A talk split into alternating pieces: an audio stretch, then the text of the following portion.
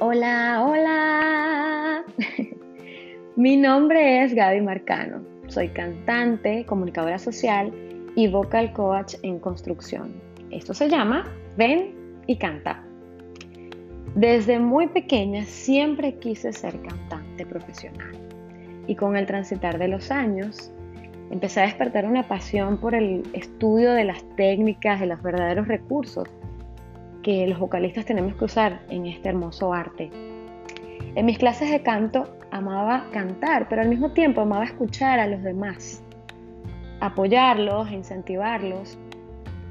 Y otra cosa que me encantaba era ir a karaoke para escuchar a cantantes de closet, asimismo, incentivarlos para que se tomaran en serio esta profesión, que como cualquier otra requiere de sacrificio y de mucha entrega. De esta manera me convertí en una curiosa que le encanta explorar, escuchar voces, interpretar distintos géneros, hacer covers y compartir infinidad de conocimientos con otras personas. Sobre todo, motivar a todo aquel que le inspire y le guste cantar. Por eso, te invito a que escuches mi primer episodio.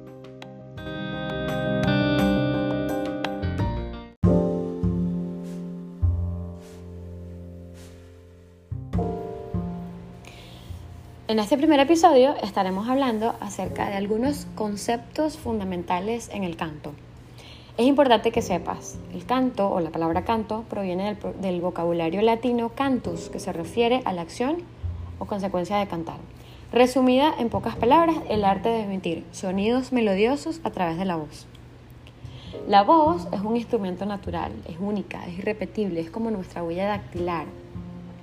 Todas las voces son diferentes la cual podemos mejorar y tallar a través de un constante estudio y de práctica. Pero sobre todo, y entiéndase bien, haciendo consciente lo inconsciente, tomando el control de tu voz desde que respiras hasta que abordas la primera nota. Si eres de los que fácilmente puede imitar o seguir alguna melodía con su voz, déjame decirte que puedes mejorar la proyección y la estética del sonido a través de técnicas y de ejercicios que estaremos hablando en otros episodios. Lo importante y lo principal que quiero que sepas es que el canto como acto orgánico, como acto dinámico en nuestro cuerpo, ocurre a través de un proceso que involucra principalmente nuestro aparato respiratorio, la laringe donde están ubicadas las cuerdas vocales, cavidades resonadoras, entre otras. Y sin querer abordar tantos tecnicismos, surge una duda. ¿La voz entonces se comporta como un músculo? ¿O es? Pues de mi punto de vista es así. Cuando vamos al gimnasio y queremos ejercitar algún grupo muscular, debemos enfocarnos en hacer los ejercicios indicados para que esta musculatura se fortalezca y crezca. Si bien necesitamos de otros factores externos para que esto suceda, como comer bien, dormir, descansar, tomar mucha agua, esto no va a ocurrir en días ni va a ocurrir en meses. Es probable que ocurra en años, dependiendo de tu disciplina. De esa misma manera, se ejercita la voz. ¿Pero cómo? Bueno, a través de la vocalización, que no es más que articular de manera controlada, sílabas, vocales, consonantes, desde una nota grave hasta una nota aguda y viceversa, al calor de un piano o de una guitarra. ¿Para qué? Para activar la elasticidad de las cuerdas vocales. Esta actividad la puedes hacer bajando alguna app en tu dispositivo móvil que tenga un piano o una guitarra y te puedes colocar en tu octava de confort o donde te sientas más cómodo y empezar a explorar con la escala de Do mayor, empezar a explorar eh, con una sílaba o con una consonante que sientas que active tus resonadores. Puede ser la M, por, ese, por ejemplo.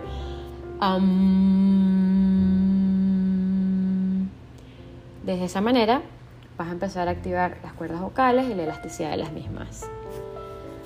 Bueno, hasta aquí vamos bien.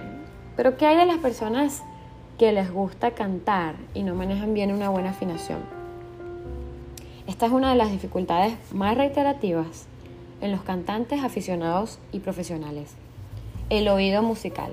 Hay personas que desde pequeñas desarrollan la habilidad auditiva a través de la estimulación, bien sea por sus padres, abuelos o miembros familiares que cantaban o les ponían música desde pequeños y esta persona pues estuvieron bien estimuladas. Pero hay otras que sencillamente nacen con el don de identificar eficazmente una nota musical y reproducirla con la voz. A estas personas se les llama oído absoluto. Pero se necesita ser un oído absoluto para cantar. No, la respuesta es que no. Si bien el oído musical es uno de los elementos fundamentales en la ejecución de canto, que permite identificar los intervalos armónicos de una pieza, también se puede entrenar. Si eres oído absoluto, wow, 20 puntos. Pero si no, lo puedes entrenar. ¿Y cómo se entrena? Bueno, también a través de algunas, o gracias a la tecnología, de algunas apps eh, que tienen entrenamiento auditivo. De hecho, esta es una de las asignaturas en el pensum de cualquier carrera musical. De esta manera, puedes, o gracias a una app, identificar y reproducir notas musicales, escalas, acordes y parámetros audibles. Si crees que puedes copiar una nota musical sin mayores complicaciones y mantener o mantenerte en el rango de intervalo, pues excelente noticia. Tu trabajo será mejorar quizá la colocación o la impostación de tu voz. De otra forma, pues no hay que desanimarse. Cantar es un trabajo de paciencia, dedicación. Es tomar conciencia del proceso mecánico del mismo, que comienza con una respiración eficaz. La respiración hecha de forma adecuada crea un mejor sonido. Si bien todos respiramos para vivir, en el canto, digamos que del ABC es el A. En el canto la dividimos en tres frases. Inspiración, bloqueo y aspiración. Visto desde esta gráfica mental, inspiramos lentamente por la nariz, almacenamos el aire en la zona costo-diafragmática o entre nuestras costillas y diafragma, suspendemos segundos y luego expiramos por la boca controladamente, contando mentalmente hasta 15 segundos hasta quedarnos sin aire. Este ejercicio es importante que lo empieces desde ya. Este, este, ejercicio te va a identificar si lo estás haciendo bien o lo estás haciendo mal. Si tu pecho y tus hombros se elevan, no lo estás haciendo bien. Pues debes repetirlo hasta lograrla imitar o imitar la respiración de un bebé, en la que su barrita se hincha al inspirar y se deshincha al expirar. Hasta este momento hemos hablado de la voz como instrumento, de la afinación, el oído musical, de la respiración como piedra angular para una buena ejecución. Pero otro de los conceptos fundamentales para cantar es el ritmo, como cuando bailamos y no llevamos el ritmo. Bueno, es imposible bailar sin llevar el ritmo. Bueno, así es con el canto. Eh, en, el, en el canto, nuestro cerebro ordena los sonidos, los convierte en latidos, los convierte en tiempo. De esta manera logramos identificar si es un ritmo rápido, si es un ritmo normal o si es despacio. Esto podemos materializarlo a través de palmas o de pisadas que determinan el acento o el pulso de la canción que queremos cantar. De esta manera marcamos con el pie o con la palma, con las palmas, el pulso de la melodía que estamos interpretando. Entonces, haciendo un recuento rápido de los componentes que influyen en el campo, sería, en el canto, perdón, sería una voz limpia y prolija, un oído musical entrenado, una buena respiración o una correcta respiración, mejor dicho. Y el ritmo. Digamos que estos son los más importantes. Entonces, es hora de que vayas haciendo un autoexamen para saber dónde están tus fallas y tus deficiencias.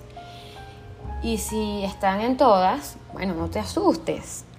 Recuerda, estamos haciendo consciente lo inconsciente. Un acto que veníamos haciendo desde que tenemos uso de razón, no podemos desglosarlo, no podemos deshacerlo en horas ni en semanas para mejorarlo.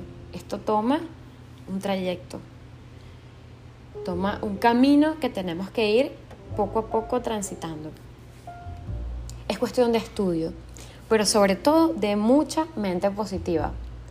Porque sé que muchos como a mí, al principio, cuando empezamos a estudiar, a absorber este montón de, de conceptos, quisimos desistir y decir, esto es imposible, demasiados conceptos, prácticas, demasiadas cosas a las que hay que estar pendiente para cantar. Si yo lo que quiero es cantar, o sea, ¿por qué tengo que aprender esto? ¿Para qué? Bueno, está claro. Tenemos que aprenderlo porque no queremos lesionarnos, porque queremos hacer nuestra voz longeva, nuestra voz prolija, y que además esto nos sirva para mejorar nuestra voz hablada. Así que el canto, como cualquier otro ejercicio, es un proceso que debe hacerse con mucha paciencia, con mucha mente positiva, para lograr los efectos que queremos lograr, para lograr una voz de calidad.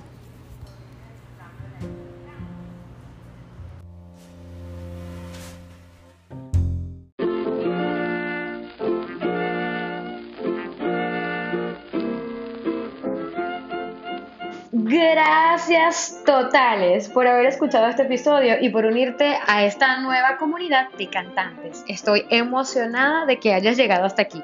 Si te gustó este episodio, déjame tu comentario o nota de voz y no te olvides de recomendarlo y de suscribirte a mi podcast Ven y Canta. Así que cuide su voz y a cantar.